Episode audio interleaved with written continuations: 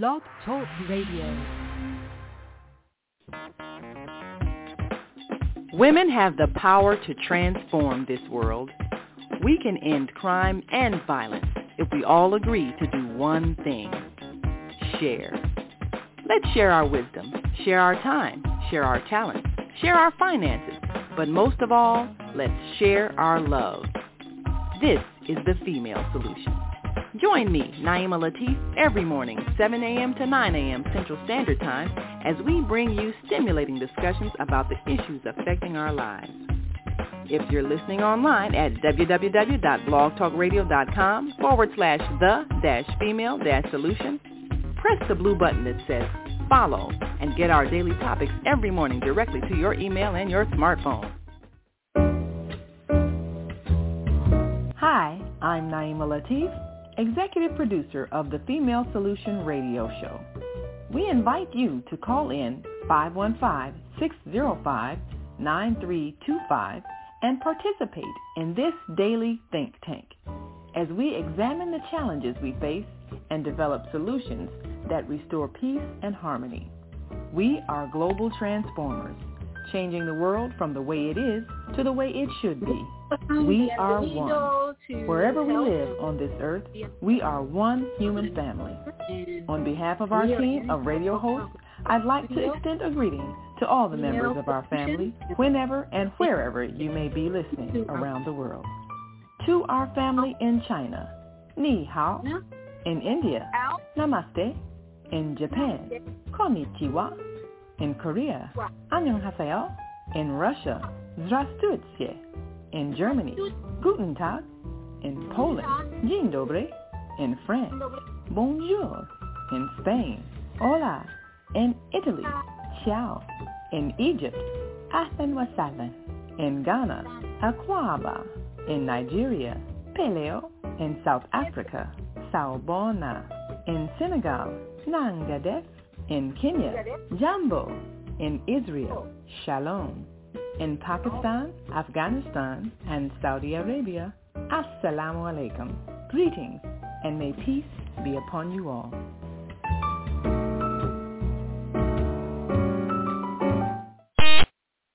And that was the voice of our executive producer, Naima Latif. She has given us these beautiful languages to greet our global family all over the world. Woohoo! Thank you for joining me this morning in Estados Unidos, the United States of America. I would have to say we are not very united right now, but that's okay. Someday we have hope that there will be more unity. And that's why I bring you this health and well-being with Viyahta every Friday morning to promote unity. We are so divided in the world even. Uh, and how do you know? When I go on uh, Facebook um, platforms or YouTube shows, you can read the comments to discern how much division or unity on a particular topic. And some topics are still very divisive, even medical information. Now, I'm not on YouTube this morning because I had what they call a strike against me. Uh, and the strike came because on Sunday, on my Sunday show, we talked about demons. We were talking about demons, what they are, how they manifest, blah, blah, blah. But my strike was not really about demons. It was about medical misinformation. So we're going to talk more about that today and how the uh, elite are doing more and more censorship, especially YouTube. YouTube is censoring the heck out of everybody for medical misinformation. And I'm going to have my expert doctor on, Doctor Sunil uh, Dahan, to break it down for you because he's a doctor and he's being censored just as much. Because if you promote truth on YouTube, you will get a strike. Strike, strike. They don't want to hear uh, truth from the natural uh, creator-given wisdom. That's something that is poo-poo on YouTube. And so I'm learning more and more. I'm a newbie on YouTube, and I am learning more and more about the, the regulations on YouTube. And we're going to talk about that because you're not going to be getting the truth as much about medical and missing medical truth, let's say health truth, Uh, on YouTube. You're going to have to find other channels. I'm going to, I'm preparing to move my some of my videos to Rumble. Rumble is the platform where there's freedom of expression. They don't they don't censor you when you talk about natural remedies and um, uh, medical uh, lies, let's say. So thank you, thank you for being here, because we're going to have a very special guest today. She's going to be coming on a little later in the show, but, oh, you got to hear her story. She has written a book about it, and she's a naturopath doctor and a teacher and so many other wonderful qualities, grandma, mother, she has them all. So you don't want to miss that. Get your friends and invite them to join us this morning on Blog Talk Radio or Facebook. Those are the two platforms I'm on this morning. I can't handle much more than that. So Facebook, join me. I'm here live. You can see my house, my face, uh, my expressions, hear my voice. And uh, on um, Blog Talk Radio, you can hear me uh, live and in color. Or, yeah, you can hear me live and in color, right. So join me on uh, those two platforms and see or hear blogtalkradio.com forward slash the dash female dash solution, and look for Health and Wellbeing with Viyahta and our special guest, Doctor Nalani Valentine. So I'm here every Friday morning to inspire you, motivate you to move your body. And I'm going to also have Doctor Sunil today uh, give you a little teaching about why everyone over sixty-five is so important for you to do physical activity. We don't have to run a race. I'm over sixty-five. We don't have to run a race, a marathon. We don't have to go full speed ahead. We can go at over sixty-five. Your uh, intention, your, your goal is to just move, move, move, move. And our met- metabolic activity in the body of this age is very, very happy. When you move the body at any pace, the metabolic energy revs up because we are definitely slowing down at this age. We are met, met, metabolism, everything revs up as long as you're moving. So when you're twenty-one, twenty-two, thirty, forty, whatever, you can do marathons and go at high speeds. And that's what works for younger bodies. But at older uh senior citizens, we don't have to be running a marathon, okay? So thank you for being here. May you be inspired, encouraged to move your joints this morning with me. I move all these joints in every single way and breathe. Breath work to me is the most important tool you have to reduce your stress.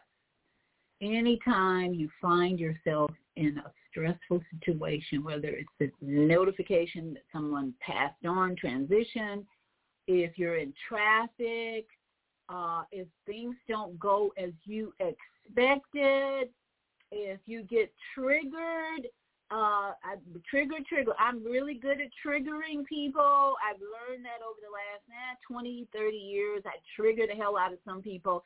And I used to get very offended when people would get upset with something I said. And then Spirit told me that, ah, you don't have to be upset.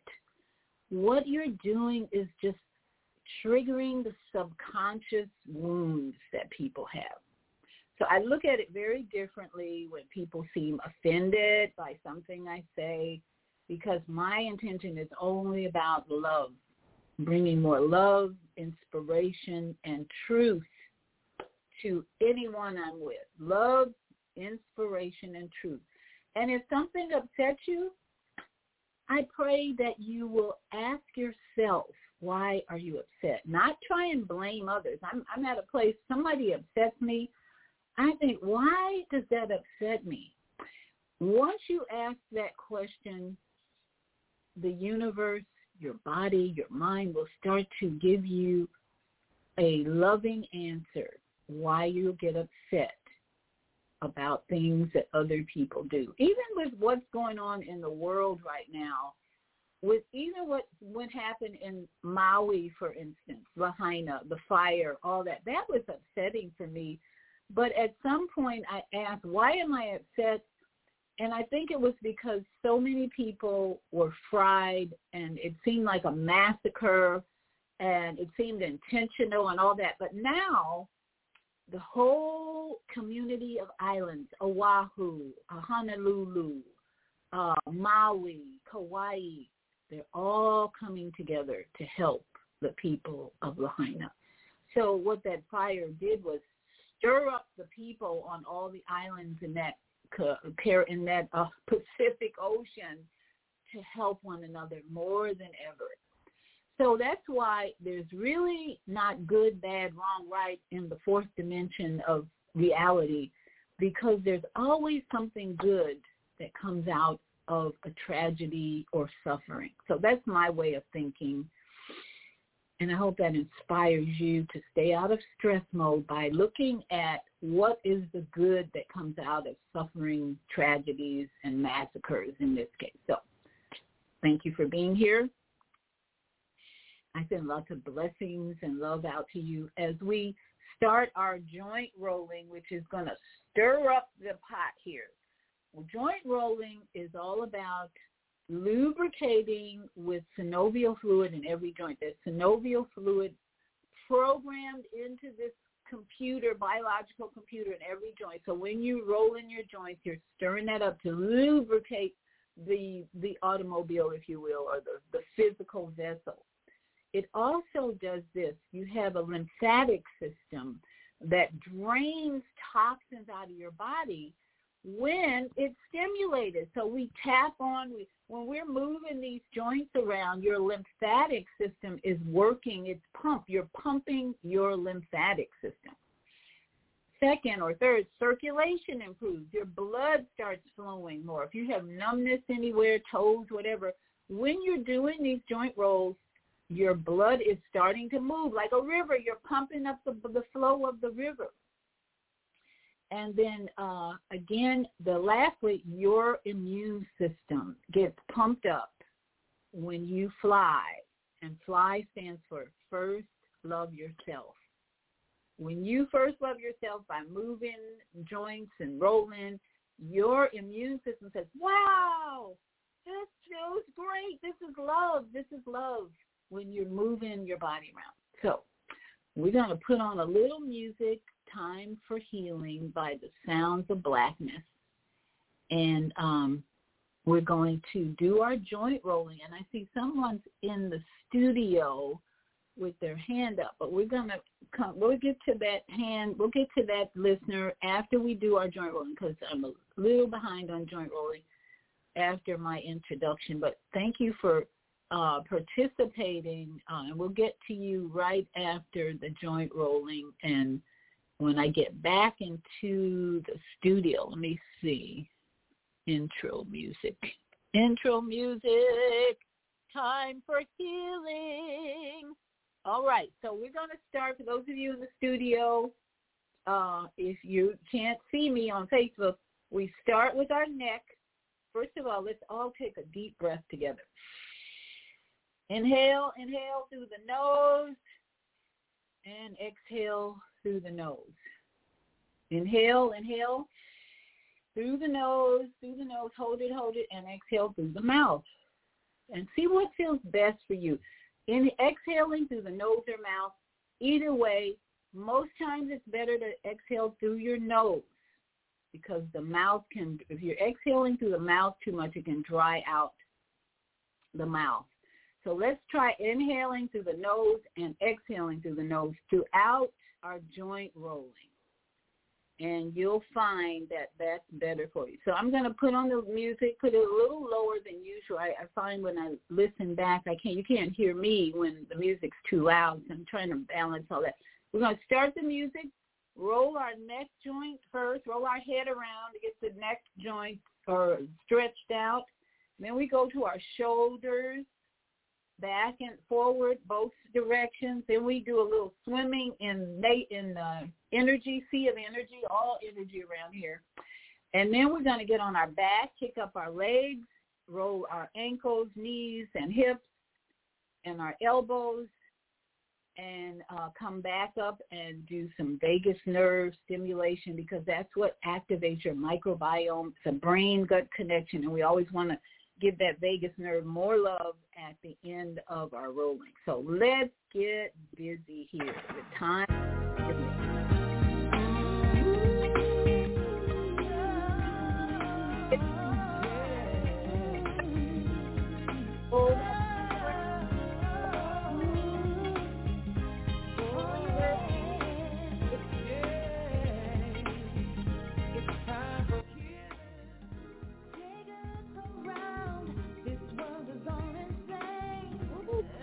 Song.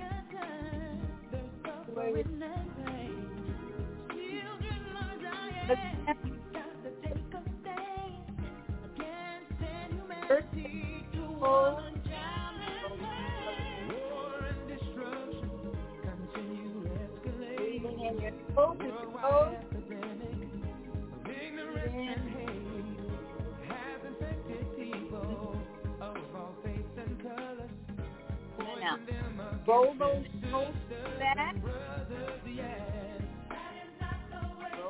shoulders back in. And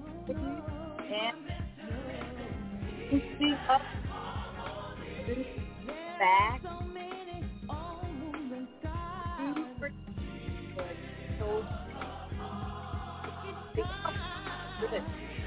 And let's go with the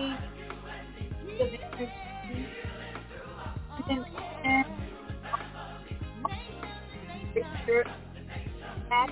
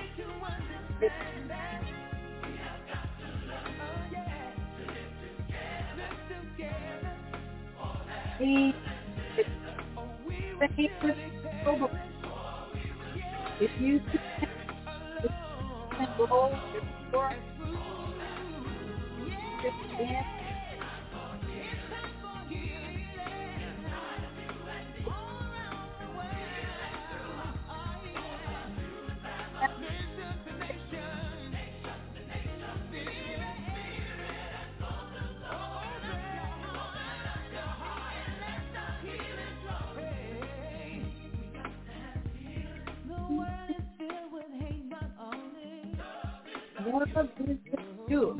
Right, first that, go the other section.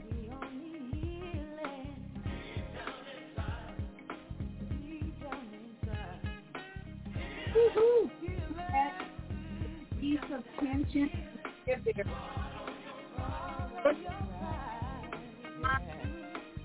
Get inside. Up. Lubricate. Up. The lubricating. Hold it. Oh. Oh.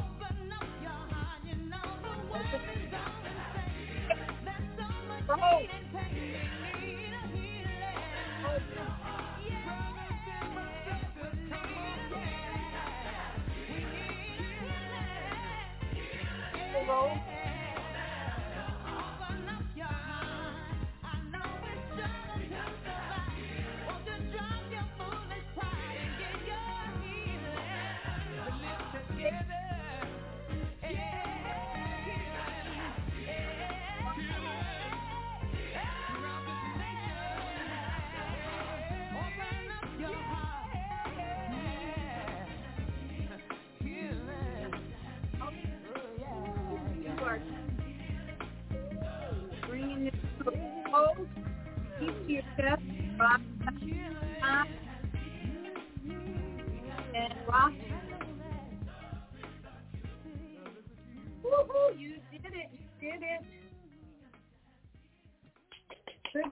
If you hung in there and did it. Now, this is where we want to love on our vagus nerve. Rub those hands together. Stir up the heat in the hands. Get the blood flowing to the hands, to the hands, energy to the hands, and then place those hands on the back of the neck and squeeze and release. Squeeze and release. Just massage from your brain stem, which is the bottom of your brain right there at the neck. Just massage that. Ooh, I can feel it all the way to my toes. That's how powerful the vagus nerve is. Squeezing and releasing. Breathe in, breathe in, and let it go. Breathe in, breathe in, and let it go. Breathe in, breathe in, let it go. Breathe in, breathe in, let it go. Breathe in, breathe in, let it go. And let's just pat down our arms, stimulating the the nerves in the skin, because the skin is part of your immune system, actually. Pat down both arms, patting down both arms. Pat the chest. Your thymus gland is right here in the middle of your chest. You always want to give it a good pat. Breathe in. I love you. I love you, thymus gland. I love you. Don't forget the breath. Always, always pay attention to your breath. Do your, your exam in the shower or wherever, but always give them a good squeeze, gentle squeeze, because that loosens up any congestion that might be hanging around in the breath. And then go down to your uh, navel area. That's your microbiome. All those trillions of cells down there always need some love, love, love. And then lastly, we go back to the kidneys and the adrenal glands, and just give them a good massage back there. Pat down, pat down, good massage, good massage. Pat down, pat down. Love, love, love, love, love. Love, love, love, love, love. Woo-hoo! And we have done a complete body love work for Friday, the twenty-second of September. Boy, September is almost done. So we're going to move into my studio now. I'm down here on the floor, and you get to see my ceiling with all my plants doing so well on the ceiling. And we're back in the studio with my dad. That's my dad back there. And his book cover, Sherman J. Howard, Football and, your, and Beyond. If you're a football fan or not, if you just want to learn some wisdom, that's the book. And it's at sherman j howard dot com. So welcome, welcome, welcome to Viyahta's Health and Well-Being with Viyahta. We've got a special guest coming on a little later. She had some things she had to take care of this morning, but uh, Doctor Nalani Valentine will be joining us to tell us all about her new book and more than that, her journey. She's had this amazing journey from perfect, wonderful health to child health, major health challenge, and then back again to perfect, wonderful health. So she's an amazing sister and uh, lives right here in the Orlando area. I had a chance to, I've had a chance to meet up with her uh, at one time, and then we stay in touch on Facebook because we have a group, uh, Happy Baby Boomers, I think it's Healthy Happy Baby Boomers. So uh, you're going to love Doctor Nalani. Tell your friends to tune in either on Facebook or on Blog Talk Radio. We're on, those are the two channels right today, Facebook and Blog Talk Radio. Uh, as I said, I'm not on YouTube because I got a strike. I got a strike from my Sunday show. My Sunday show, if you missed it, was I thought it was very informative about demons, who they are, what they are, what they're not, and how you recognize demons in your life. And we had a one-minute conversation about the V word, you know, that jab thing. And that's what um, the YouTube algorithm picked up from my show, and they sent me an email. Your show has been X strike on it. We're taking that content down because of medical misinformation. Now, what the hell does that mean? It means you told the truth about natural uh, things going on in the world. And when I looked it up in the um, rules and regulations of YouTube, they drove me to that. So that if you want to know more about this, go here. And I went to medical misinformation. What does that mean? Well, basically it means that the W H O has set rules for YouTube. Now, imagine that. Who knew that the W H O was controlling YouTube? Yeah, YouTube is owned by Google, and Google is influenced, regulated, controlled by W H O. That's why when you do your searches sometimes, you may not find all the natural information, the alternative information at the top. You're going to find more information on what W H O, the World Health Organization, wants you to know. So just be aware that Google is heavily influenced by the W H O, which has an agenda to push, you know what, the in, the, in your arm, that's their agenda, push everybody needs a jab in their arm because you're deficient in that, right? So that's why you won't see uh, YouTube for an, oh, well, I'm almost at the end of my seven-day strike. But if I do another misinformation medical, then they're going to put another strike on you. And then if you get three strikes within ninety days, your channel is gone. And many of you might have heard what happened to Russell Brand. Russell Brand has six million subscribers. Whoa, I thought, what happened here? And they took his uh, monetary, they demonetized him because of accusations of rape. Not not proof, not court of law, nothing like that. Some women, accused, out of the thousands of women that this man slept with, four of them came forth and did a documentary and said, oh, he raped me. Now, I don't take rape uh, lightly at all, but to come out fifteen years later and put this on, uh, this accusation on someone, after he has thousands of women falling at his feet, it's a little suspicious. So just to say, YouTube, I get your message. You're out for now. I don't have anything to do with YouTube this week. In fact, my, my strike is over on, uh, but they're quick to censor just like other platforms. Actually, Blog Talk is not a, a censoring platform. I thank goodness. I haven't had any strikes from Blog Talk, so I can talk pretty freely on Blog Talk, and I haven't had any strikes on Facebook uh, recently or in the past. So right now we're safe on Facebook and Blog Talk to speak the truth from a natural, holistic, divine perspective. So that's the end of that about YouTube and medical misinformation. But I'm going to play after this caller. Let's see, we've got to take a break pretty soon here. I'm going to take this caller before our break because their hand's been up for a while. I don't know who this is, but let me go ahead and open up the mic. I, I follow the Universal House of Justice. I am oh. an actor on the global stage whose theater of operations is the entire planet. Okay. I am a uh, medical astrologist at the apex of German new medicine. Wow. Woohoo, woohoo. Go, go. It's uh, Admiral Nelson Bay, am I correct? Yes. Okay. So what's your comment or question today before we go to the break? I need to have a face-to-face conversation broadcast with um, Judge Joe Brown. We're going to talk about the science and laws of science,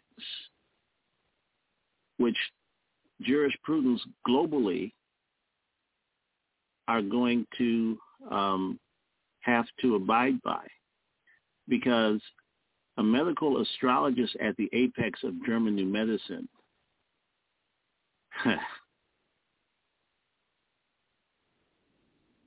I know about human physiology. Am I a medical doctor? Question mark. That's a rhetorical query. Um, if I were a officially college-educated medical doctor, I would be a clinical psychiatrist with the letters M D S C behind my name,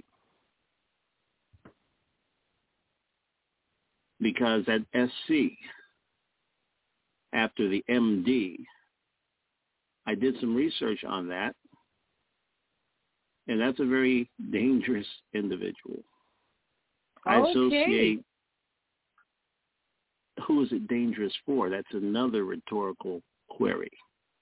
Well, well, that's what me what or from Nelson Bay. Thank you for mentioning German New Medicine. This chart behind me is a chart of German New Medicine, and I don't always focus on it, but it really does, as Admiral Nelson Bay uh, uh, mentioned, it is the science and the biology of every human being on the planet, and it's been proven, and that's why I put it up here as a reminder that we have three layers of skin, and there are relays. So, Admiral Nelson Bay, we've got to go to a break. So thank you for joining us this morning. I hope you're going to stay for Doctor Nalani, who will be on a little later. And we're going to take a break uh, right here.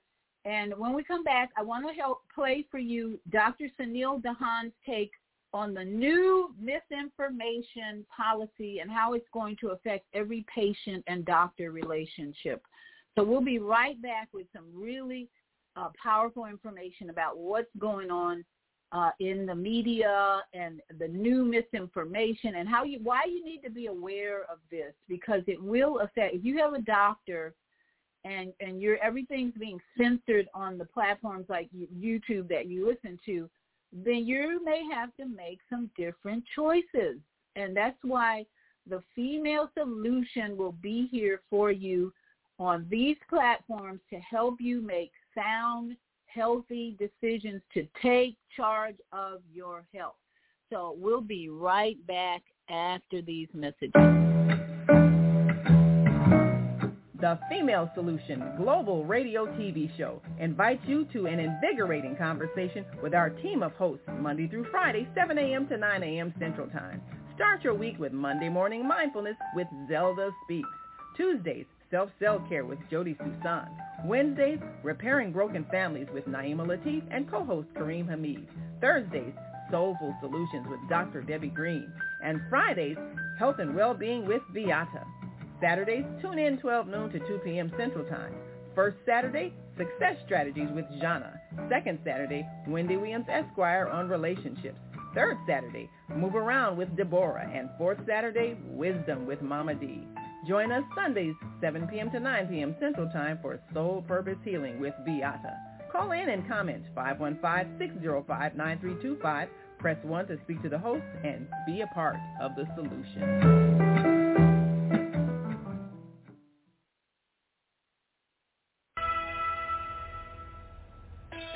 Hey, it's time to take charge of your health. I'm Viyahta, your holistic life coach, and every Friday morning at eight a.m. Eastern Daylight Time, I'm here on the Female Solution to empower you to make choices that will assist your evolution to abundant health. I'm also blogging every Sunday evening at eight p.m. Eastern Daylight Time at Soul Purpose Healing, where I bring you a spiritual chiropractic adjustment to bring you back into alignment with our Creator's love, compassion, and wisdom.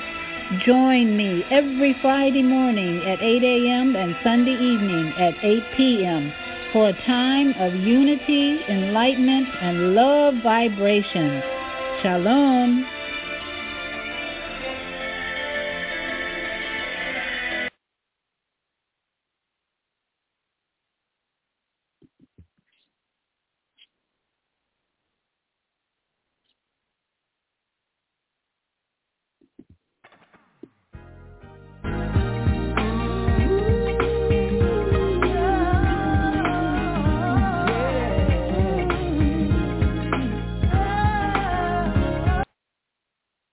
And thank you for joining me this morning. Now, if you're just joining me, uh, I announced uh, that I am not on um, I'm not on YouTube this morning. I've been on YouTube uh, the past several weeks um, because many of many of my um, Many of my listeners said they don't want to go on Facebook or uh, they don't want to call in because some um, cell phone uh, companies charge you money. Like I have to pay even to come call in on my show, uh, one cent, two cents per minute or something like that. So I've been on YouTube as an alternative to Facebook. But lately, YouTube is really cracking down on medical misinformation, and so I, a strike on a YouTube channel means that you cannot load any content uh, for seven days, and they remove the content, I guess, permanently that they decide has medical misinformation. So I'm in what they might say is YouTube jail. Uh, I can't upload. I can't. You can't uh, go to my channel for seven days. And so um, the reality we live in. So I'm going to play for you uh, what Doctor Sunil Dahan, you've heard him on this show, what Doctor Sunil Dahan has to say about this misinformation, because it's happening evidently to him and other alternative holistic doctors on YouTube. If you mention the V word while you're on YouTube, the mafia, YouTube mafia, W H O, let's just say W H O, World Health Organization mafia, because they actually state in their regulation uh, information on YouTube that the W H O has decided how we're going to be misinforming people on this channel, and then they'll take you off if you don't follow the regulations. So let's listen to a medical doctor. I, you have my perspective, my personal perspective on what affected me personally. And uh, I want you to hear Doctor Sunil's perspective, a medical doctor's perspective. And later, uh, we're going to hear from Doctor Nalani. She's coming on either um, on uh, StreamYard Live or she'll call in. And then you're, later you'll hear another doctor that I'm following in Orlando, Uh, about uh, some health things that you should know, the most important health thing, because we got to give it to you now because who knows in the future. The pandemic, too, has begun, so we got to do what we do today just in case they shut everybody down. This is how things work. But let's listen to Doctor Sunil Dahan's perspective on the misinformation policy to censor and what it means for doctors. Hello everyone, Doctor Sunil Dahan, internal medicine physician. Welcome to another video. Well, it has happened yet again. Some of us may have naively assumed that with the pandemic over, that we may be hearing at the end of these stories of medical censorship by the authorities. But alas, that is not the case. And I suppose this shouldn't really surprise us at all. Things like this have been going on since time immemorial. The authorities, the establishment, are desperate to control information flow. They only want people, their subjects, to hear what they want. They don't want anything that is going to hurt their agenda, that is their bottom line. Now, those of us doctors here on this platform have been made aware of a new policy within the last few weeks, and other doctors have talked about this as well. so I won't repeat everything, but in a nutshell, let me share with you what has happened and why I believe that this is going to really hurt patients and the general public. Take a look at this. So this was published across the mainstream media, and I'm going to take this article here from The Hill, which is a political publication, political being the appropriate word. YouTube announces new policies to target medical misinformation. And I'm going to share this with you in particular, which is a statement from the site. In the years since we began our efforts to make YouTube a destination for high-quality health content, we've learned critical lessons about developing community guidelines in line with local and global health authority guidance on topics that pose serious real-world risks, such as misinformation on the pandemic, reproductive health, harmful substances, and more. And there were other topics listed, including cancer therapy. We're taking what we've learned so far about the most effective ways to tackle medical misinformation to simplify our approach for creators, viewers, and partners. And they talk about the algorithm and how they're going to use three categories: prevention, treatment, and denial to sort the kinds of medical misinformation on the platform. So therein lies the problem. The platform is going to use advice from regional, local, and world authorities as the benchmark for determining what is the truth. Anything that doesn't follow that narrative is misinformation. And I take great issue with this, because the history of medicine is a history of sheer stupidity. When you actually look at some of the things that have been done, are still being done, that are not rooted in any real evidence whatsoever, and people just do it because they're told to, you can see that we always have the potential for catastrophes to happen in healthcare. So the fact that this platform is now going to take any videos that don't follow the narrative, the truth, and downrank them. So what that will mean for people is that those videos are more difficult to find. If you do a search for specific conditions or treatments, you will find the establishment narrative. It might be a video from one of the main institutions. People don't particularly like the video, people don't particularly watch the video, but it will be up there first. Whereas in the past, if you did a search and there was a popular video that may not have been following the narrative, but was actually following the truth, people were watching it, people were viewing it, people were commenting on it, you would have found those videos first. And that will no longer be the case. This is a massive, massive fail for anyone who wants to follow the science and actually listen to alternative points of view and consider the fact that the science is never settled by anyone. Science is always changing and we're learning new things, and you have to keep an open mind. But coming back to the history of medicine, and the fact that the history of medicine is a history of sheer stupidity and mob-like behavior, and often clamping down on any alternative viewpoints and suppressing the truth for decades, sometimes centuries, let's consider the following. I'm going to share with you some medical tragedies that highlight this point. Firstly, let's consider the thalidomide tragedy in the nineteen fifties to sixties. This was one of the most infamous medical errors. It was a total disaster, the thalidomide disaster, and it saw thalidomide initially marketed as a safe and effective sedative and anti-nausea medication for pregnant women. However, it resulted in severe birth defects in thousands of infants. This tragic event underscored the imperative for more stringent drug testing and regulation. Have we genuinely absorbed its lessons? Now let's go back even further. Historical bloodletting. For centuries, bloodletting was a commonplace medical practice founded on the theory that balancing bodily humors could cure various ailments. People would be cut and then bled, often to death, and despite its ineffectiveness, it was widely employed and often caused harm to patients if it didn't kill them, demonstrating the perils of adhering to unfounded medical beliefs. Doctors for centuries would ridicule anyone who questioned bloodletting. Have we truly internalized these lessons? How about the diagnosis of hysteria? During the nineteenth century, numerous women were diagnosed with hysteria, a catch-all diagnosis for a wide range of female health issues. Treatments included pelvic massages, lacking medical basis, often causing immense unnecessary patient suffering. Have we truly comprehended the lessons? How about lobotomies, only within the last hundred years? Lobotomy, a surgical procedure involving the removal or damage to parts of the brain, was extensively utilized to treat mental illnesses in the mid twentieth century.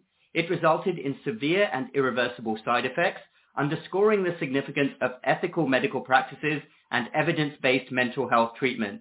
Have we genuinely heeded these lessons? How about tobacco endorsement? Doctors supporting tobacco and smoking only within the last fifty to sixty years. Many doctors and medical institutions endorsed smoking as a means to alleviate stress or respiratory issues in the twentieth century. This endorsement contributed to the widespread use of tobacco, despite accumulating evidence of its harm and eventual acknowledgement of its links to lung cancer and other diseases. Have we genuinely absorbed these lessons? And what about the last couple of decades only, the opioid catastrophe? The role that physicians played in the opioid tragedy that is still ongoing should not be underestimated. They failed to ask questions, believing everything that Big Pharma said about safe and effective treatments for pain. And they also went along with the narrative of pain being the fifth vital sign and must be suppressed with very powerful medications. Hundreds of thousands of people are estimated to have lost their lives in the opioid crisis, and it's still going on today. So these are absolute tragedies that have happened. Think about it. Hundreds of thousands, millions of people have died over the last few centuries, all because the medical establishment wanted to stick to a narrative, because they didn't ask the right questions, because they didn't allow doctors to even be heard who had concerns. And you all know exactly what would have happened with any of the tragedies I just listed. Had a doctor stepped out of line, had they raised concerns, asked questions, you are spreading misinformation. How dare you? You shouldn't be practicing medicine. That's not allowed. How dare you ask questions? This is what the narrative is. And of course, do you think that any of these scandals are going to be the last in medicine? Is this going to be the end? Absolutely not. Because we have the same people in charge. We have the same mentality at the top, that same mob-like mentality with people at the top who shouldn't be there, to be frank. They have the wrong agendas. They have the wrong motivations, frequently financial, and they're not really about science by any stretch of the imagination. And what makes this even more dangerous today is that, unlike in times gone by, nowadays these medical establishments can basically totally collude with big technology companies to control the narrative, to suppress any dissent, censor anyone that they don't like. That didn't even used to happen before. However, the truth is always the truth. It can only be suppressed for so long, and those of you who have followed me for some time know one of my favorite phrases. Three things cannot be long hidden: the sun, the moon, and the truth. The truth will always come out in the end. Of course it will. And we need to recognize all of these bad players, these bad actors, from individuals to whole institutions, who have a vested interest in not wanting the truth to come out and wanting us to continue proceeding down a wrong path. Thanks everyone for listening. Let me know your thoughts down below. Check out my online academy. That link is also down below. Hit the like button if you like this video and the bell button. So I just love that man, Doctor Sunil Dahan. Check him out on YouTube because he's one of few doctors who are helping you take charge of your health. Now, I found another great doctor on YouTube, and he's actually local in Orlando. I was so impressed that I want to share just a little bit about Doctor Jamnadas. It's a strange, it's an Indian name, Jam, J A M N A D, Jamnadas, Jamnadas. He's a thirty-five year practicing cardiologist. You couldn't get any better than that as far as experience and credentials, okay? This guy is teaching about the most important areas of your life to pay attention to, to change your health, improve your health, are number one, fasting, and number two, your microbiome. So I want to give you a little bit of Doctor Doctor Pradeep Jamnadas so that you might be interested in following him on YouTube. He's likely not going to be censored because he is very into teaching. He's a very good teacher about the human body. Being a cardiologist, what would you expect? He's operated on many hearts. So he's a surgeon, been in the operating room thirty-five years or so, So what is his focus? He has seen the inside of human bodies more than the average person, right? So he is going to be talking about, teaching about the human body, because that's what he knows best, is the human body. So that's why I want to introduce you to him, because I totally agree with his perspective. And this one is about where did our gut, does a lecture on where did our gut bacteria come from. That's what this uh, lecture is about. And I'm not going to play the whole lecture because he does hour and a half lectures. Actually, this one is only, uh, let's see, this one is about thirteen minutes long. So it's actually not that long. So I want to just introduce you to him, see if you like him or not, because as YouTube becomes more censoring with global health authority guidance, and that's the W H O. And here, what do you think of global health authority guidance? Bill Gates might come to mind, the eugenics promoter, and that the jab promoter. And then you might think of Klaus Schwab if you follow global health authority mouth talking. Global uh, uh, Klaus Schwab is like this really scary-looking uh, German guy who promotes, of course, jab and control. That's what they do. They want to control the population, reduce the population control, and jab us to death, right? And I mean literally to death, because myocarditis is real and all that.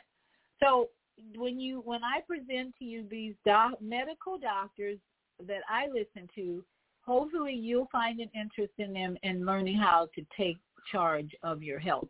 Uh, let me bring on um, Doctor Jamnadas. That may be pronounced. He he usually says his name in the beginning, but uh, let me just bring him on. Let's see. The or he's talking about the origin of gut bacteria, educating us about our body so we can take charge. So wait a second. Are you saying that my brain development is dependent on my bacteria being there under the age of one? While my brain is still developing, and it actually has an influence on my brain development, the studies have been shown. Yes, yes, yes, yes, yes. So welcome back. Just to summarize what happened in the first portion, I talked about the L P S and the inflammation that's occurring in the body, either because we have the wrong bacteria, and the word I'm going to use is dysbiosis, and I'm going to talk more about this. So that was we covered. Now I'm going to talk about how did the bacteria get there in the first place, and what's wrong with them? What's wrong with your gut bacteria right now? Okay, so you said there's one hundred trillion of them sitting around over there. So how did they get there in the first place? How come they're not everywhere else? Well, they are everywhere. So let's go back in history. So bacteria were here for billions of years before the mammalians came about. And our very design had bacteria in it. They were part of our our development as we are today. And that's why we only have twenty-one thousand human genes. Did you know that the fly has more more genes than we do? The worm has more genes than the human. Oh, wait, wait, wait, what do you mean? You mean to say that an earthworm has more genes than you? And then says yes. Well, then how am I able to do everything that I'm able to do? I'm a human being. Yes, because you outsourced a lot to your bacteria. What do you mean outsourced it to the bacteria? What that means is that you are utilizing their genetic ability and their quick turnover and changes in the genetics that occurs in the bacteria to your advantage. Now, how did I discover and read all this? It's because I figured that all these chemicals in the body, where do they all come from? Is it all that I'm eating? Or is it all that I'm making? No, we realize that the bacteria are making a lot of this stuff. It's the bacteria. We've outsourced everything. They started outsourcing way before we started outsourcing. So that gave us the advantage that we didn't have to, because of our long lifespan as well, wait for beneficial mutations. The bacteria are mutating practically every twenty-four hours. So if there's a change in the environment and you're adapting to it, your bacteria are far better able to adapt to it because of the rapid turnover. The lifespan of a bacteria is only a matter of hours or days at the most. So they are more likely to have mutations that are going to be either beneficial or not beneficial to us. So the bacteria have been with us all along. But wait a second, when I'm born, I have no bacteria. None. None whatsoever. Well, the data now shows a little bit of bacteria in, even in the uterus. Um, but it's insignificant. And your gut definitely has hardly any bacteria in them when you are born. So where did you get the bacteria from? Well, in a normal delivery, you come through the birth canal and mom already has all the bacteria there. Now, it's funny that those bacteria are to populate your gut, but you think that that population is very different. Did you know that in the last months of, of uh, pregnancy, the entire bacterial flora in the, in the birth canal changes?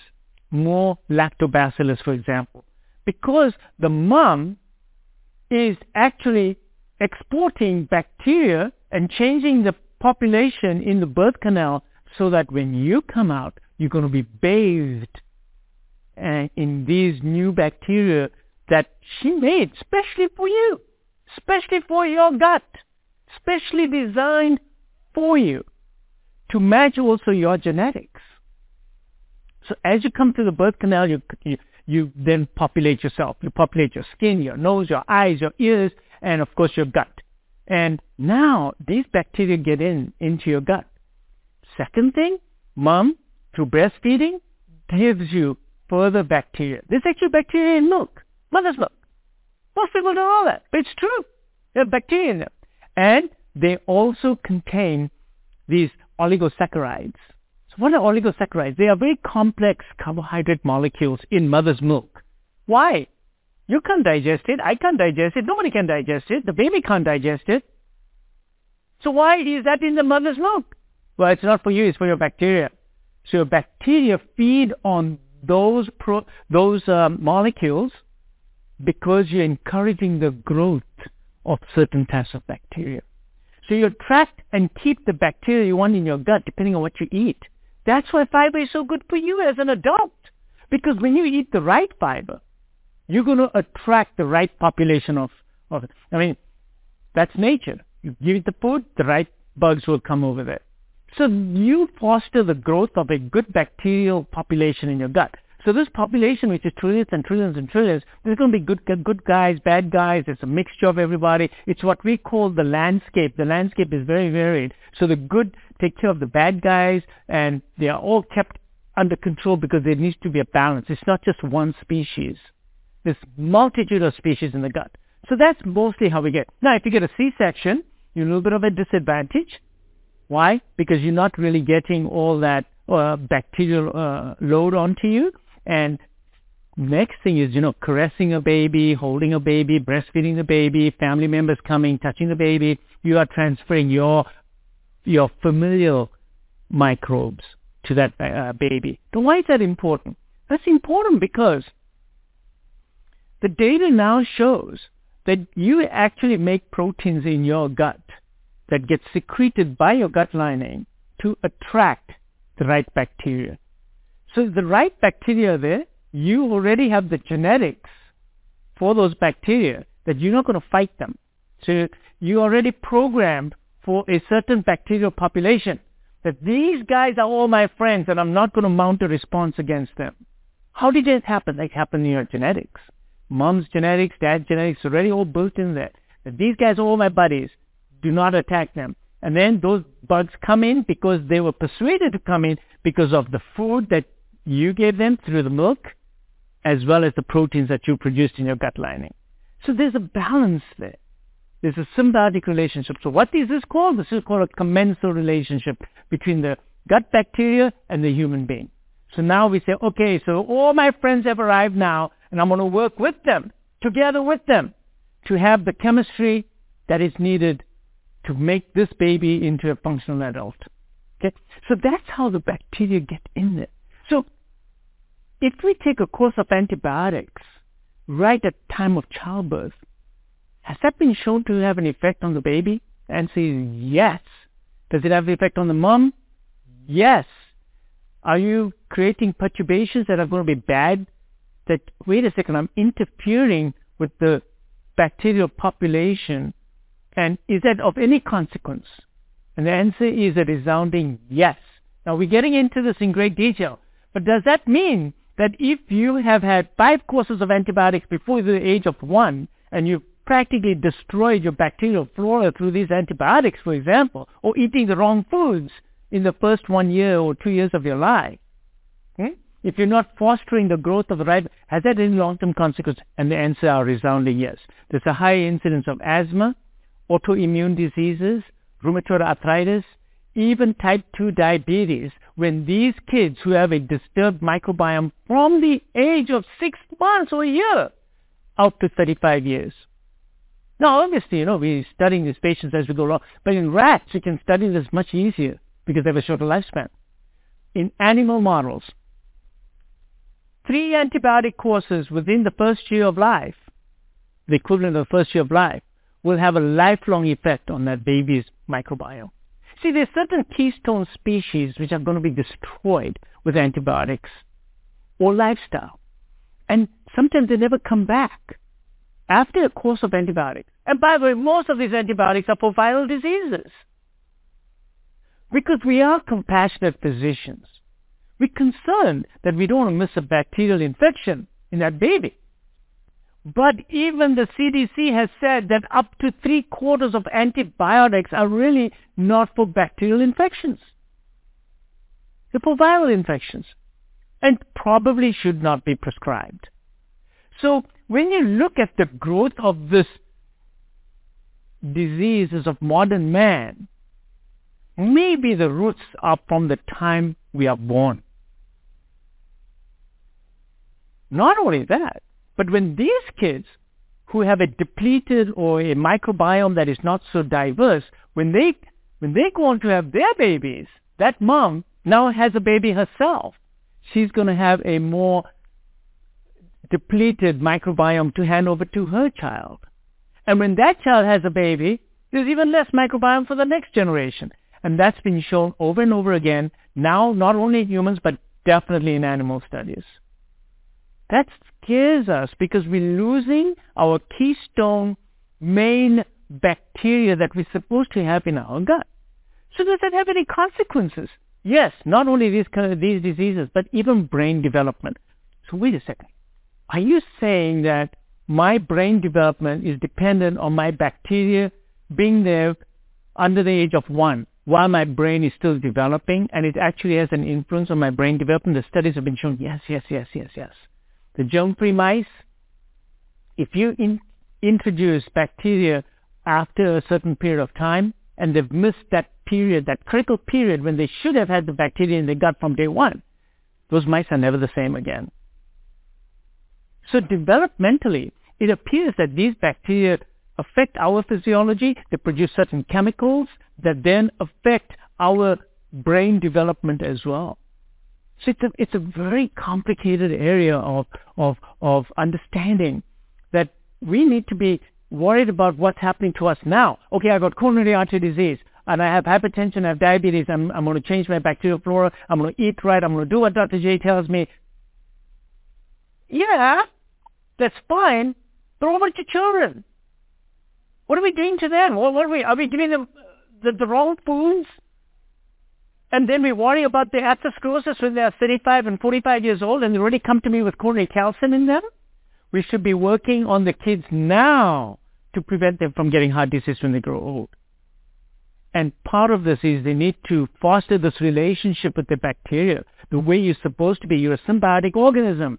So you need that symbiosis. This is what I'm trying to, to do, to make people not just with disease change, but change the next generation. Because if we do not do this, so I'm going to end it there, and um, because I see, I believe my guest is in the studio, and I don't want to delay because she's a busy woman. But I hope that you'll check out not only Doctor Sunil Dahan, but Doctor Pradeep Jamnadas. He is in the Orlando area, thirty-five-year cardiologist, and that's what he does. He teaches about the human body, which he's very familiar with, cutting open people and doing heart surgery.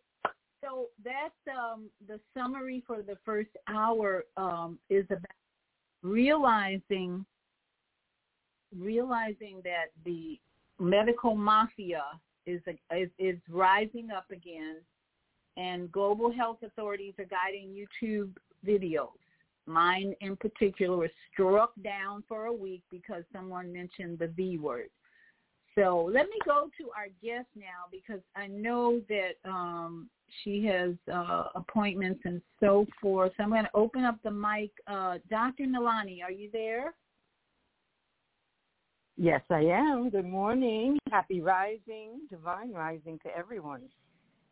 Oh, my goodness. It's so good to hear your voice. Welcome, welcome, welcome, Doctor Nalani Valentine. She's not too far away, actually. Right. But finally got her on the show. So how are you this morning? I am absolutely marvelous. In every yeah. of the word. Hallelujah. Hallelujah. It's so good to hear from you, and so glad that you're joining us this morning.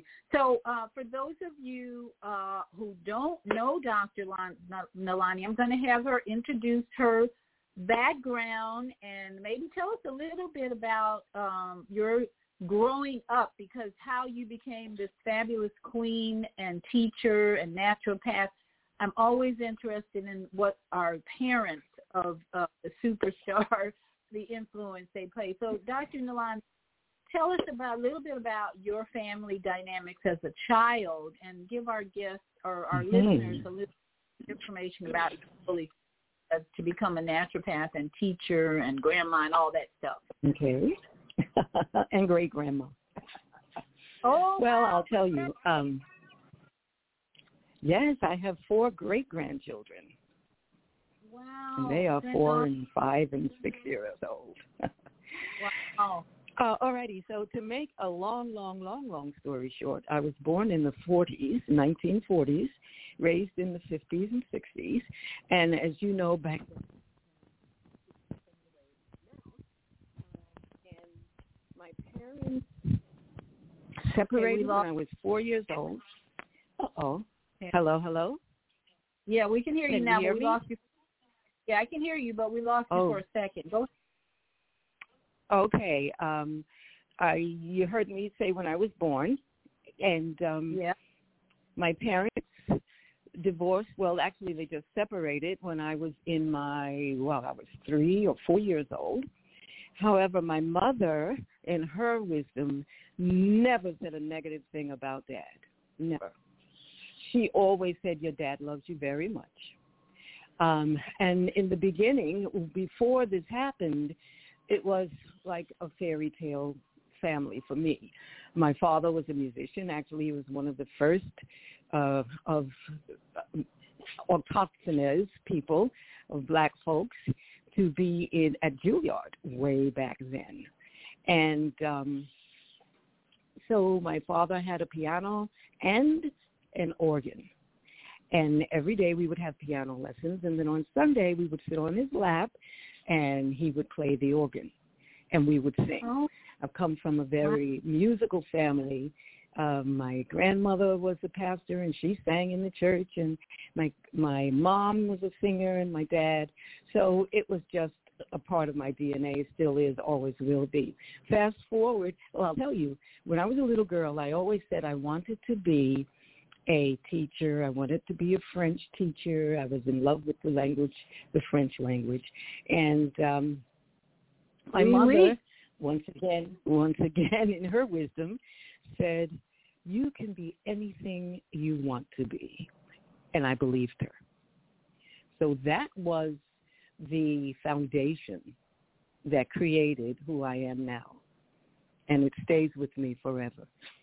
Um I, when my parents grew up, uh, uh, separated, that is, of course, it created a different kind of family dynamic. However, we often stayed with our grandparents, and so we learned the values, the same values. Well, you know, growing up in the, the, the fifties and the sixties, the values were just different from the way they are now. And um, they they were very much a part of who I am. Uh, so I'm going to fast forward. I went to the School of Performing Arts. All of my children went to the School of Performing Arts. I married for the first time in nineteen sixty-nine, I believe, somewhere around there. And um, I was married for thirty-two years. And it was a great a great marriage. There was nothing wrong. I can't blame it was my former husband for anything. I was the one who left. I was the one who changed. Um, I was looking for answers that I could not find. I was very much a part of the of the uh, Christian church. Nothing wrong with that, for sure. We had some values that are still very much a part of who I am. However, I was looking for more, more, for more answers. Thank you. And um, nineteen fast forward to nineteen ninety-six. Oh, well, I, of course, went to college. I Uh, became a sign language, American Sign Language interpreter, and then American Sign Language teacher, um, interpreter teacher at a couple of the colleges in New York City. And then in nineteen ninety-six, I was diagnosed with breast cancer. And I was told by more than one doctor that the only option I had was surgery, which I did not have. I was introduced then to Doctor Phil Valentine, and who is now my husband, and he taught me to heal myself with no drugs, no herbs, and without a lot of vitamins. Two major components of that healing process were proper thinking and proper nutrition. And so from that moment on, I began, well, even before then, I was very health conscious. Uh, I had been studying nutrition way back when, even when I was pregnant um, in the nineteen sixties, and I had my first child. However, it really rang a bell when I was able to heal myself, and the doctors just said, oh, they just couldn't believe it. Um, so that's what happened then, and then I am, as you see, I am condensing and condensing as we go so that I won't take too much of the time. Um, let, let me, ask, then, let me yeah. ask you a quick question. Which breast was your cancer in? Left. The left breast, okay. And then are you left yeah. or right-handed? Right-handed. Okay. All right, continue. And, and I asked that question because the earlier caller talked about German New Medicine. He's a German New Medicine practitioner, and I have a chart behind me that's all about German New Medicine. And um, mm-hmm. when I think of breast cancer, there's always a connection with trauma in our life, and which breast it shows up in usually uh, helps us understand what the trauma was behind it. So I'm sure mm-hmm. you probably thought mm-hmm. The oh, yes. Now, there was a trauma. I'll, oh, I'm sorry. Go ahead. Finish that thought because that's important. The left breast represents nurturing, caring of a mother or a child. So if there's any kind of disruption in the nurturing, caring of a mother or a child, then the breast usually reacts or responds with tumors and so forth. So I, I think you may have shared that with me. Either your mother or, or someone in your life, female in your life, had a, you had a conflict or a challenge with. Actually, I could not say that. Um, perhaps as I got older and I began, you know how when you get in your twenties, you think you know more than your mother. Uh, you think you yeah. know everything. And um, at one point, because I, when I became, when I was very much involved in the church that I was in, I became very judgmental, as, you know, we tend to do in, yeah. in religion. We tend to look at ourselves and judge, judge, judge, and then look at everybody else and judge, judge, judge. And so I began judging my mother mentally. I've never said anything to her. We have never had, really, never had cross words with each other. Um, I've always respected and loved her. However, there's a deep resentment that, oh, if I only knew blah, blah, blah, and if my own mother only taught me blah, blah, blah, then things would be better now for me. And perhaps that was the crux of the the dynamism, you know, the dynamism rather, that created that energy that created that condition in the breast. Um, it's so ninety-six, however, you said you were ninety-six with the breast cancer? Yes.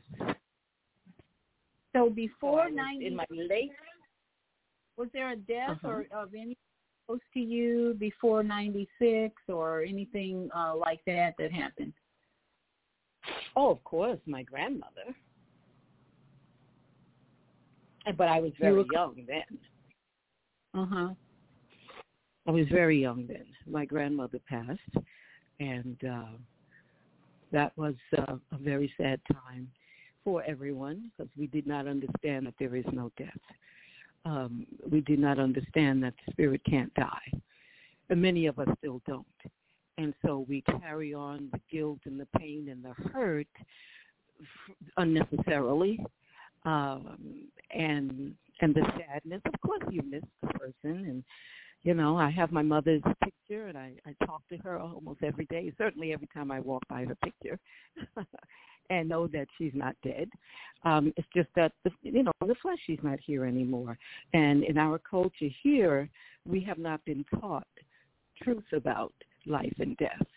So I can understand why it was so. It was devastating to the family. It was devastating to all the neighbors who loved her and respected and honored her. Um, so that that was that. So that was um, that was ooh, that was back when I was, I think before I was even a teenager when she passed. Oh, okay. So that wouldn't have really been yeah. the immediate cause of breast cancer, no. but anyway, it's something to think no, about no. because but, other. Um, prevent or heal when we, like you say, you like your husband told you, think about your thoughts, change our thoughts, right? Right, change your thoughts, change your life, as Wayne Dyer says. The, the thing is that we don't know. We're not, most of the time, we're not conscious of those thoughts that are creating the reality that we live right now. Um, right. Until, and I'll tell you, I my thoughts nearly took me to my ancestors, and that's for sure. And I know that without a doubt. That's a part of my new book, New Life from Near Death, where I really came very close to death. The doctor, in fact, I stopped breathing, and the doctors did not expect me to survive. And I look back on my holistic teaching and holistic living, and the question always was, how could this happen? How could this happen to someone who is so careful about all of what I call the five foundations of health? Think well, drink well, eat well, sleep well, move well. Um, that create, and, and especially the think, the think well, the mindset. So I, I had an opportunity and to really acknowledge that I created that condition. So I, I got a little bit ahead of myself. So let me, for those who don't know what I'm speaking of, in yeah. uh, March of in March of twenty twenty-two, I was diagnosed with acute myeloid leukemia. Now, if anyone knows anything about leukemia and they know anything about anybody who is in their seventies, they know that's pretty much a death sentence. Um, right. However. As, and certainly I was not expected to live. When I, most people, when they come into, talk about the power of your mind, when most people come into the hospital with acute A M L, they call it acute myeloid leukemia, they have perhaps thirty, thirty-five percent of their blood is leukemic, cancerous, thirty-five percent of their blood. When I entered the hospital um, in the emergency room, and that's another dramatic story how I got there, um, I had almost ninety percent of my blood was leukemic. eighty-seven percent Ooh. Of my blood was cancerous. throughout my entire body. I was told that my, quote, chances of survival without chemotherapy, because that's, you know, people who live naturally, the first thing they want to ask, well, well how, how can I do this naturally, right? And right. so I was told that my chances of survival at that point were zero. And with chemotherapy, the chances would be twenty-five percent survival. And unless I had a bone marrow transplant, um, which stem cell transplant, where everything gets changed and, and renewed by someone else's stem cells. Uh, so Doctor Nalani, was a little bit yes. of static on the mic, I think. Are you on a speaker phone? Yes, or, I am. Your... There's noise. Uh, okay, let's see if I can. Um, Let's see yes, if I can move.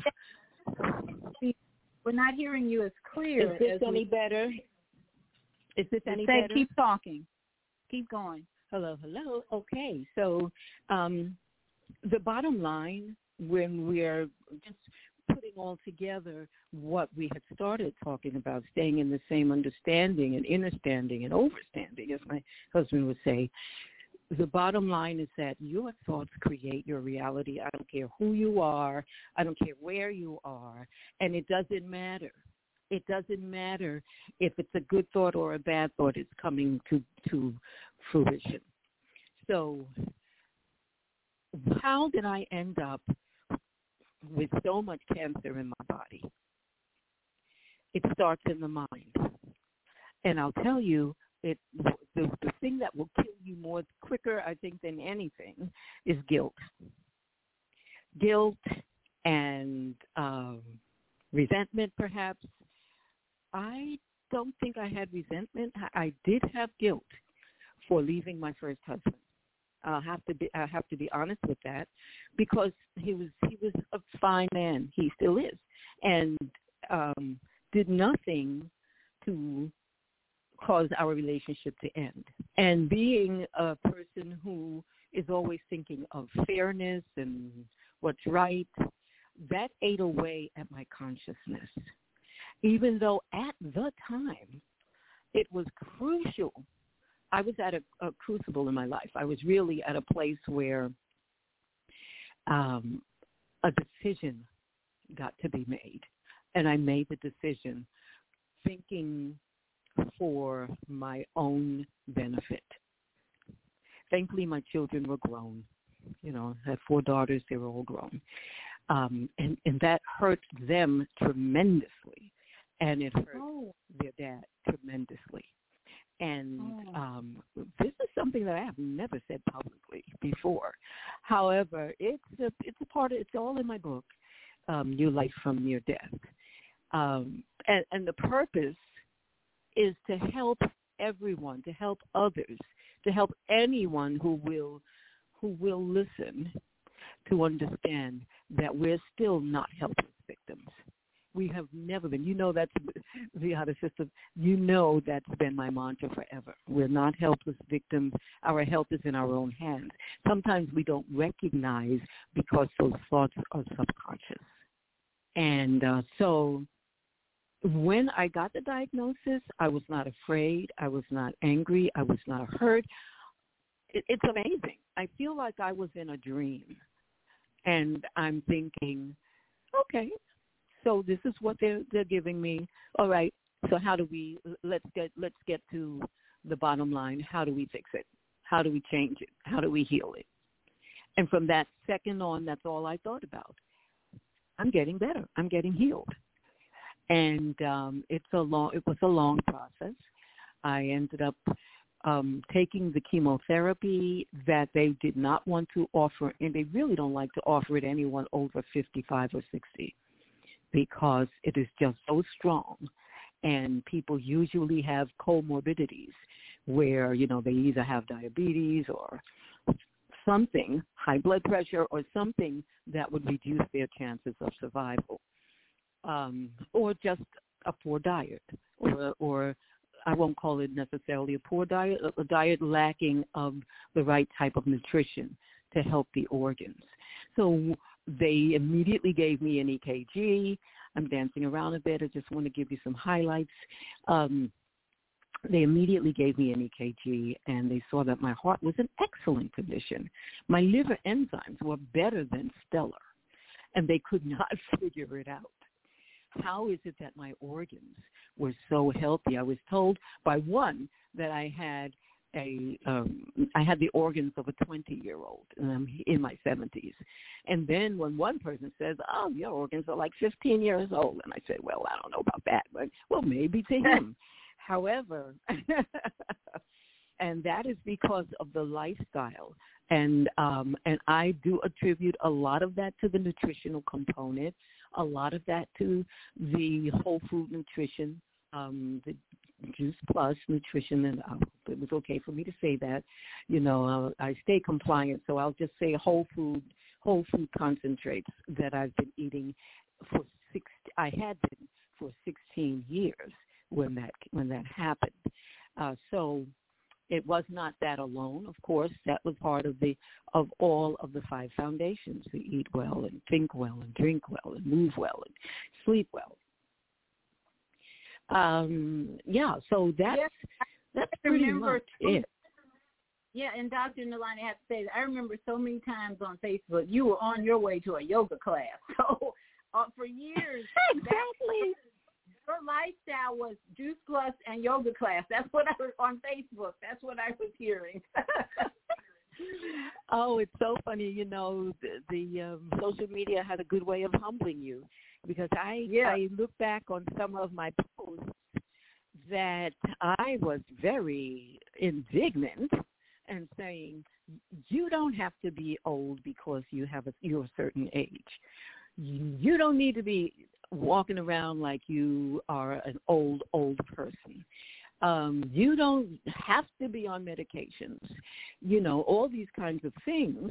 And here I was, here I am right now with a walker, um, because the chemotherapy had eaten into some of my bones. And um, I, I, um, I'm ready to get a hip replacement. So I thought I was going to skate by without all of these side effects that so many people had. I was on so much medication. I was on about a third of the medication that most people were on. But for me, that was a lot, because for someone who never even took aspirin for anything, really, um, for years, who hadn't had the flu in twenty years um, or more, uh, and never took shots, please, no, um, that's my story. I'm not telling anybody else what to do. Um, it's just that that's, that's the way, that was my lifestyle. So for someone who didn't have all that, to come home with a shopping bag full of medications, eighteen medications that I took four times a day. Um, and this was after the transplant. But um, now I am still on one medication. They have weaned me off of everything with the exception of acyclovir, and I take that twice a day, and eventually that will go away as well. So um, be careful what you say and how you say it. Exactly, absolutely. So, so with that information, Doctor Nalani, Um, after listening to um, the thirty-five-year chiro- or, uh, cardiologist, what happened in your body is your microbiome was destroyed pretty much, all that medication. So now what I see happening with you is you building up your microbiome to such a powerful level that it'll heal your bones, I believe. Mm-hmm. Well, I'm definitely getting the, the surgery for sure um, in a few days. Um, however, the other what one. Sur- um, what does the surgery? Do? Pardon? What does on the, the surgery twenty-fifth. Do? What does the that do? In- I'm, I'm on my way to. When? You're breaking up with what? It. Say that again, please. What does the surgery do? Is it repairing? What is it repairing? It's going to actually replace dead bone. Completely oh, dead. Okay. It's called avascular. Yeah, it's, it's called avascular neurosis, meaning that, you know, no blood vessels are able to get to the bone. It's just the head of the femur, not the whole femur, not the whole, just the head and the acetabulum, which is the, call it the ball in the socket, you know, the hip joint and the ball. Um, completely dead tissue, no blood, no oxygen. And what can happen, what usually happens, excuse me, is that it collapses. And then when it collapses, then there's fracture and there's, um, you know, it, it becomes a, an incredibly serious situation, um, life-threatening again. However, because, like you said, my microbiome has been extremely strong and everything else, the my bone marrow uh, is brand new. I have a brand new uh, immune system. It's not even a year old yet. In fact, they told my husband when we were leaving the hospital to treat me like a newborn baby. Um, mm. And I was so blessed that one of my daughters was able to be the candidate for my blood, my uh, not blood transfusion, but stem cell transfusion. And she donated blood and stem cells, actually. It's amazing the way it works. And um, I have one of the best doctors in the country, truly, mm-hmm. Doctor Yasser Khaled. And um, so the once you, because I had no collapse whatsoever, just the dead tissue, no collapse, and no fractures.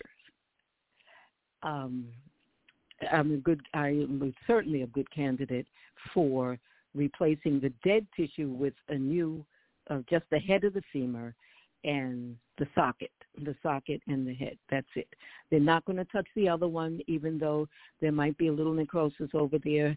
This doctor is not one who says, well, just in case, let's do that too. No, just leave it alone, um, because now that I am no longer taking the steroids and all the other uh, medications that have side effects, by the way, which I did not even consider. I wouldn't even look at the side effects.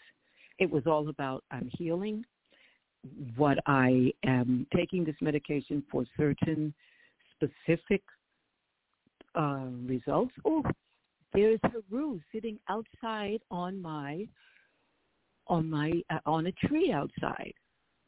I digress. Wow. But it, it's it's rare that you see. Wow, they're huge. Haru is a, is what a large bird. bird. What kind uh, of bird do you look? It, Haru, he looks like. Um, let me ask my husband. It, it oh, it's amazing. Hold on, just a sec. Ah, I'm so used to calling him Haru. Sanu, what is the name of the bird? The Haru that is sitting outside on our tree. Falcon. Falcon. A falcon. Oh, wow. Right. Right. And it's huge. Pardon? Okay.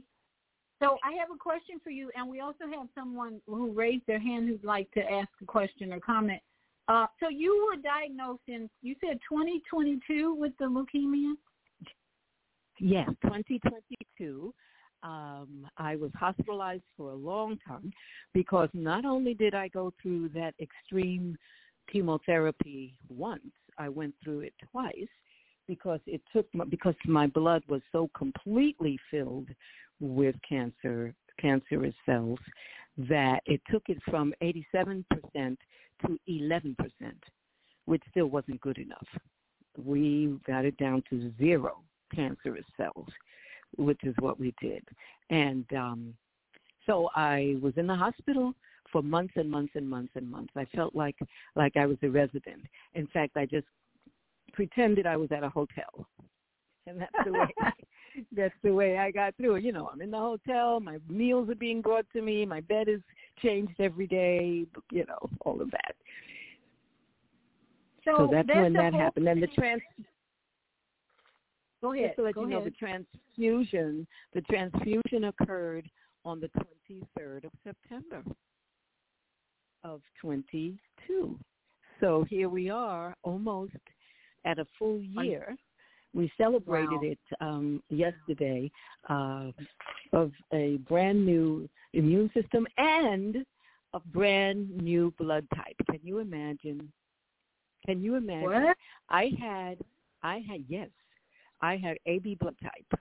My daughter has B, B positive. When I was in preparation for the transplant, I was drained of all of my stem cells. Well, they were all just killed, that plus one full body radiation. And so it was, it put me down to zero. And then when I got the transplant, that was day one. And then they started counting. Well, that was day zero. Then they started counting, you know, every day. And I had twenty-four hour care, intensive care, sitting right by my side, the nurses and doctors, for every day. And um, and then I was told that I don't have a blood type yet. And wow. and I said, well, when when will it when will it change? And they said they don't know. The body does mm-hmm. it automatically over time. So it took several months. Every time I would get a blood test, it would say undetermined. And now, a few months ago, about four or five months ago, it came up and said, I am a B positive. That's my blood type now, which is my daughter's blood type. We're really sisters now. I'm a B positive, too, so we really are sisters. Well, how about that? How about that? Isn't that amazing, though? I think it's just amazing. I, I, What are you doing now? I, I am a strong, strong believer that the microbiome is key to our health. As long as we build it up and strengthen it and get that diversity in there, it'll heal anything and everything. So I want to ask you, what are you doing now to build up your microbiome? Because it was totally destroyed with all those drugs. And now I, I think everyone would need to know, what are you doing to build up your microbiome? I think that's the key to healing everything in your body at this point. Mm-hmm, mm-hmm. Um, I am just beginning because I, when I was taking medication, I did not mix that with uh, probiotics and stuff like that.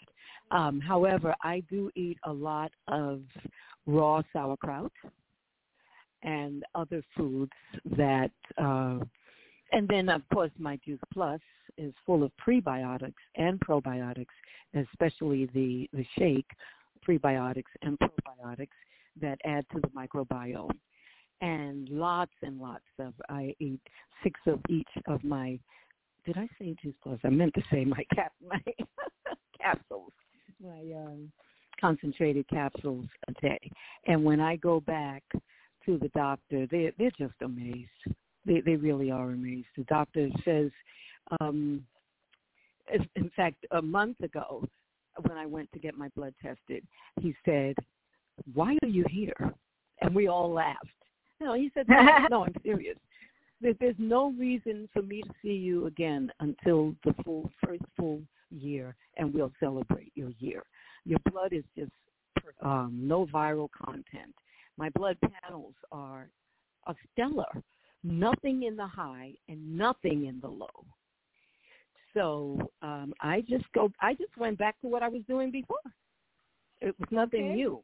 Um, okay. Before I was eating very well and eating lots of my my um, you know, whole food concentrates to fill in the gaps, and eating foods that increase your microbiota.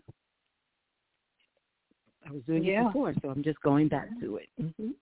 I want I want to really encourage you every meal to make sure you have. Uh, gut food, and that would be um, like kefir is one. Instead of yogurt, I'm learning kefir has a lot more diverse uh, microbes in it. So I would, I want to just encourage you, every meal needs to have some good gut food. Kefir, I like my routine is in the morning, I do berry, blueberries, strawberries, and I add kefir or whatever yogurt. I, I love this coconut yogurt that I buy uh, at Whole Foods. And make sure in that smoothie there's kefir and uh, lots of fruit. And then the, in my next meal, I've even tried bison. Have you ever tried uh, bison or buffalo meat? No, my diet is, is my my way of eating is completely plant-based. So I don't eat animal products. I don't eat kefir or yogurt or any kind of dairy products whatsoever. Okay, so then, um, so then there's kimchi, kimchi, kimchi. Yeah, that's what I do. Kimchi and sauerkraut. Sauerkraut, raw okay. sauerkraut is just as good. Yes. And miso. Have you tried miso? That's a soy, fermented soy. Oh, yes, I love miso. Yeah. So, yeah, mm-hmm. that's what we do. That's what we have to do. I'm learning after thirty-five years of in this holistic health field, I'm learning that every meal has to have some good gut food in it. And then the brain-gut connection, the brain-gut connection is going to power your body to heal whatever needs to be healed. That's what I'm learning is that if you have enough gut, diverse microbes in your gut, Your they will connect to the through the vagus nerve, through the brain, and say, okay, now what needs healing in this body? Okay, her bones need healing. Let's go to the bones. Trillions of microbes are going to go to the bones where, or wherever it is, gut, whatever, uh, stomach, eyes. I'm looking to get rid of my floaters in my eyes on this new plan that I'm on because uh, I just I believe that uh, every day my eyes vision is clear. My floaters are, my mind is erasing the floaters, and I have to do it through with the help of my microbes is what I'm finding. So I hope that encourages you to just add more and more and more and more uh, my diverse, that's what it is. The key is diverse microbes in the diet. Yes. And that, that's yes, what absolutely. So we've got some absolutely, callers. Absolutely, absolutely. Mm-hmm. Uh, let's take a, a caller or two. Sure.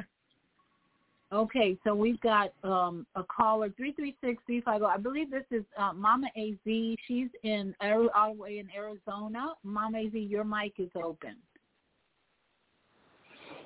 Uh, Doctor Z, can you hear me? Yes, ma'am, we hear you. Wow. The, the Falcon. Uh, Doctor Nalani, thank you. Thank us. Thank us. The Most High, the Creator, uh, especially uh, Doctor Phil.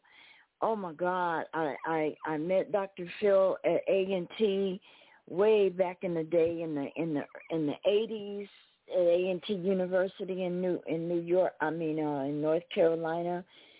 And when I uh, uh, saw him pop up on Richie Rich, immediately I punched it.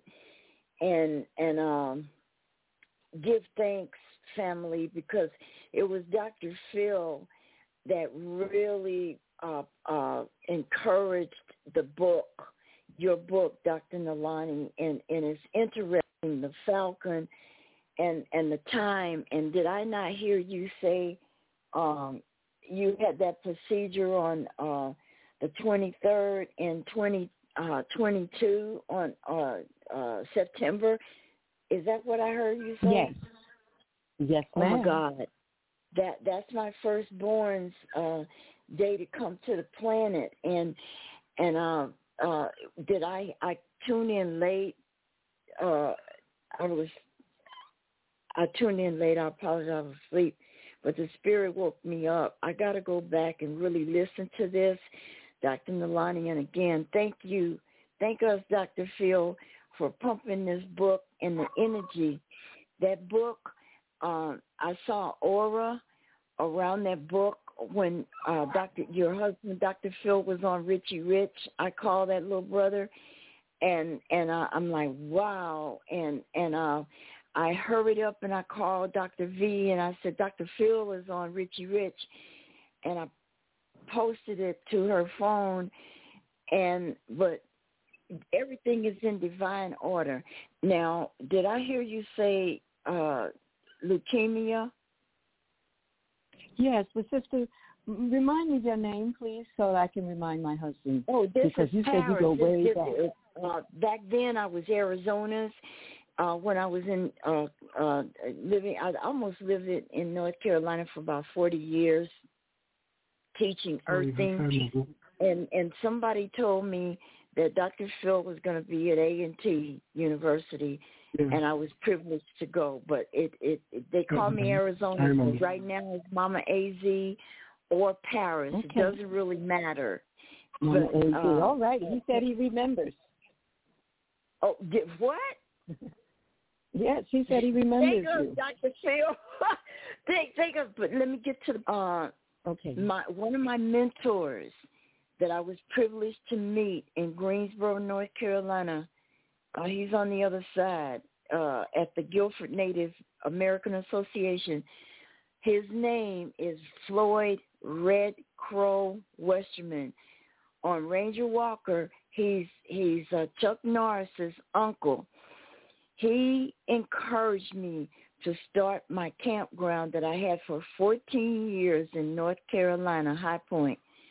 And he made his transition in between my mom's and my dad's Earth Day, December twelfth. He left on the thirteenth, and my dad's the fourteenth of, of uh, September. I mean, uh, uh, December, and he's also uh, on the reservation, or was. He's, he's an actor, and and when I listen to you, and thank you for this time, Doctor V. Uh, Doctor Nalani, the issues that Floyd Red Crow Westerman was having, being of who he was, and the issues on the res and the wounded knee and all of that, uh, it, it, it takes me back to why he transferred with leukemia. And there's so much more I want to know, because I have two bone issues. And Doctor Uh, V knows it. And Doctor Nalani, please, we must get together and have a, a, because I'm having major issues with alcohol fetal syndrome, the bones crumbling. The last surgery I had, all of my bones were fractured, and now I'm wired up and uh, not able to walk. And I'm going on seventy-two, but thank you to Phil for being on Richie Rich, because I wouldn't have known this. And I thank us, Floyd Red Crow Westerman, that you were my mentor, and you're still my mentor on this side. And thank us, Doctor Nalani, because you give me hope and courage to move forward. And I got to get the information so that I could take it to the doctors, because I ain't done yet, but I got to find a way to be able to walk and function and still do what I do. And thank us. Thank us, Doctor V. Thank this you. This is a powerful day. This is a powerful day. It's an eleven. If you add the digits up, I think yes, it's an eleven. Before I let look up the Nalani, falcon, look up the falcon. It's a power this, symbol. That's what I want to read to you. I read, looked up the falcon. You know how we are when an animal shows up, like, oh, get the book out. So I want Doctor Nalani's comment after I read what the falcon is. Falcon means act swiftly. It says take action when opportunity appears. Quick maneuvers will succeed and impress others. You will stir respect in others. That's the message of the falcon. So, uh, Doctor Nalani, what do you think about that and what our sister just said? I love it. I absolutely love it, and I am in total agreement. And this is not the first time that the falcon has visited us right in front of our balcony, right as close to our window as you could possibly get. Wow. They love you. Yes. That is really wow. a love message. That's a true love message.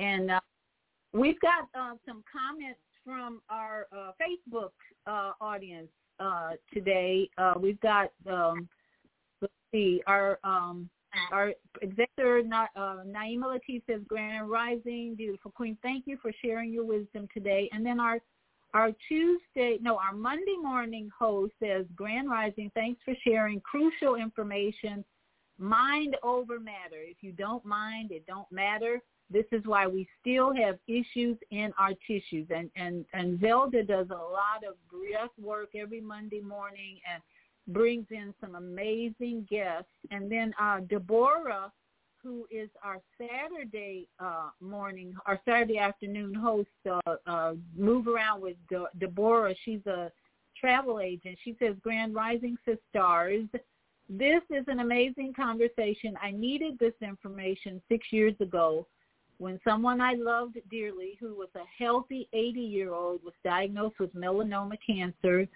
chose chemo, and died within six months of diagnosis. Thanks for saving lives from here on. Thank you, Deborah, uh, for sharing.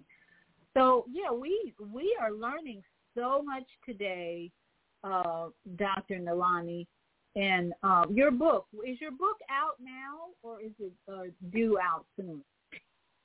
It is due very soon. Um, I was advised by my sister to stop being concerned, uh, putting any kind of stress on a deadline, because she said, just like you went into your healing mode and you closed the world out, which I re- literally did, um, to heal myself and to be a part of the healing process, she said, that's what you get to do now to heal your hip before your surgery. So my surgery is coming up on the twenty-fifth. The book will probably be available next month. However, I do have, you do have that link. Um, I did send out a link that people can click to, click on and get on the pre-launch uh, list, which will allow them to read the book before it is published, and even oh. leave a review if they choose. Did you get that? I've been sending that out in my emails. Yes, I do have it. And so it's just, um, can they go to your, can they send you an email for uh, that uh, information? Um, yes. Um, I was just trying to think of the simplest way. Yes, I suppose they can just uh, send an email to Dr. N A L A N I, Doctor Nalani, and the number eight at gmail dot com. Doctor Nalani eight at gmail dot com. And, and you know, in the subject in all caps, they can just put New Life in all caps, New Life book. And I'll put them on the list, and, and they can request to be added to that list.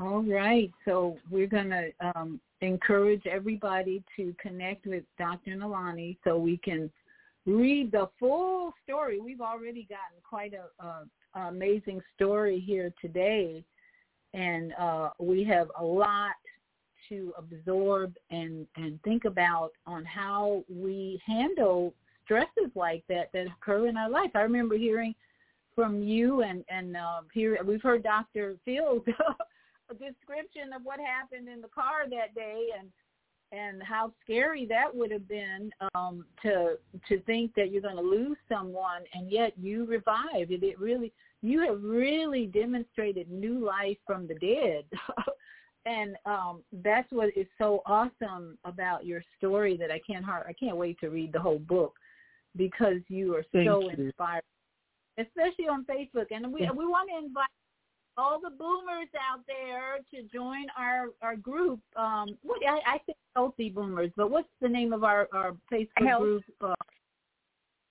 healthy, happy boomers. Healthy, healthy, happy boomers. Healthy, happy boomers. It's, so that all an, encourage each other. And, we, and that way we can stay connected to Doctor Nalani as well, because she posts all these wonderful pictures and inspirational words, and I love going on there just to see your pictures. And uh, with the dreadlocks are gone, thank you. Looks amazing. Your your hair, your crown. You have a new crown, my dear. Uh, so it, it, it's coming I, back from yeah. from locks that I could sit on to bald head to now it's yeah. coming. Yeah, absolutely. We changed. I had the locks at one time. Now I have what I call cosmic curls. My cosmic curls are here. I love them. I love it. And I, I love it. I, and there's a purpose for these cosmic curls. I'm not going to cover them too often.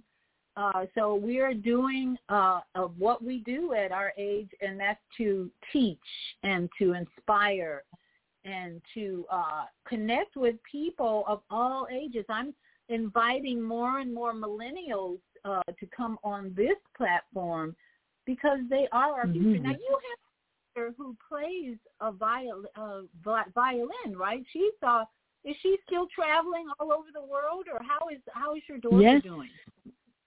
Yes, she is. In fact, she's the one who donated the stem cells. Wow. And, um, yeah, so I'm a double Scorpio. So I'm Scorpio, she's a Scorpio, and now I have her blood, her blood type. Ah. And um, so I, I tease everybody. I'll be seventy-five in November, and I'll tease everybody, and I say, because she was she was forty-seven, I so I say, I'm forty-seven instead of seventy-four. That sounds about I right. I just, before I go, though, I would love to leave a message to Sister Paris. Um, I want you to be encouraged and to know that your healing has really already begun, truly. Truly, it's already begun. It's just a matter of now releasing all of the thoughts that created the condition in the first place. And that's one of those, one of the books by, I'm sure you, you're familiar, very familiar with, with You Can Heal Your Life by Louise Hay. Excellent. Absolutely. Excellent. And um, yeah. that's a good place to start. Yes, yes. And we've got one more caller who's calling in a little late, but I'm going to open up the mic, seven seven three, four five zero. Uh, You've got about thirty seconds. Go ahead and uh, give your comment or question for Doctor Nalani or our audience. Hallelujah, greetings, grand risings, and good morning to all. Thanks for the show and the joint rolling and all that stuff as usual, but more than that, thank you, Doctor Nalani, for sharing your story, because, you know, you go through a lot of things, people kind of keeping themselves, like you said, you had a withdrawal piece. But, you know, this morning you were a breath of fresh air. You know, your energy is just up. I mean, it's like I see daylight and sunlight just flowing through the phone. How does the person who's diagnosed, how does the person who's supposed to be diagnosed with something illuminate all that light? So you see, that's a blessing, because a lot of people wake up in the morning and they got issues from the day before. I don't know how they start with the energy like that. But you are nothing but sunshine, girlfriend. You just keep doing what you're doing and share your life so we can grow. Just like your host, she you shared her father's death and shows us that death is nothing to fear. Face whatever you're dealing with and you can grow from it. All of these things are there for us to get lessons from. Let's keep growing. Thank you. Do I. Do I. Thank that, you. That was Obadiah Tago. So, Doctor Nalani, final words. I can't believe time went by so fast. We're at the end of the show, but I'll let you have the final words for our audience, and we just love you so much. Thank you, Dua. And really, it's not going to be anything that you haven't heard before. It's all about love. It's about loving yourself and understanding, innerstanding, and overstanding what that truly, truly means. And then making the agreement that you are going to accept yourself as you are and accept others as they are and no longer judge. Oh, that person eats meat. Oh, that person doesn't eat meat.